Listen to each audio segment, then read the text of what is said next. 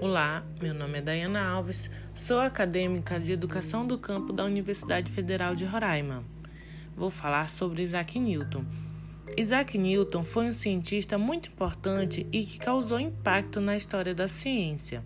Nasceu em 4 de janeiro de 1643 em Stopmaine e faleceu em 31 de março de 1727. Isaac Newton foi o primeiro cientista a demonstrar que os movimentos de objetos são governados pelo mesmo conjunto de leis naturais.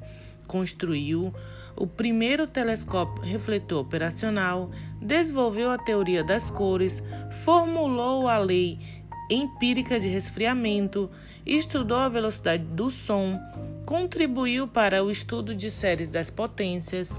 Além disso, sua obra Princípios Matemáticos da Filosofia Natural é considerada até hoje como uma das mais influentes na história da ciência, onde descreve a gravitação universal e as três leis de Newton, que fundamentaram a mecânica clássica. Onde temos a primeira lei de Newton, que é o princípio da inércia. Um objeto que está em movimento retilíneo uniforme não mudará sua velocidade a não ser que uma força resultante não nula haja sobre ele. Temos também a segunda lei de Newton, que é o princípio fundamental da dinâmica.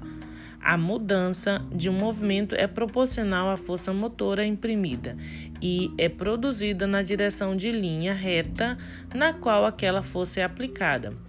Temos também a terceira lei de Newton, que é princípio da ação e reação. A toda ação há sempre uma reação oposta e de igual intensidade. As ações mútuas de dois corpos, um sobre o outro, são sempre iguais e dirigidas em sentidos opostos.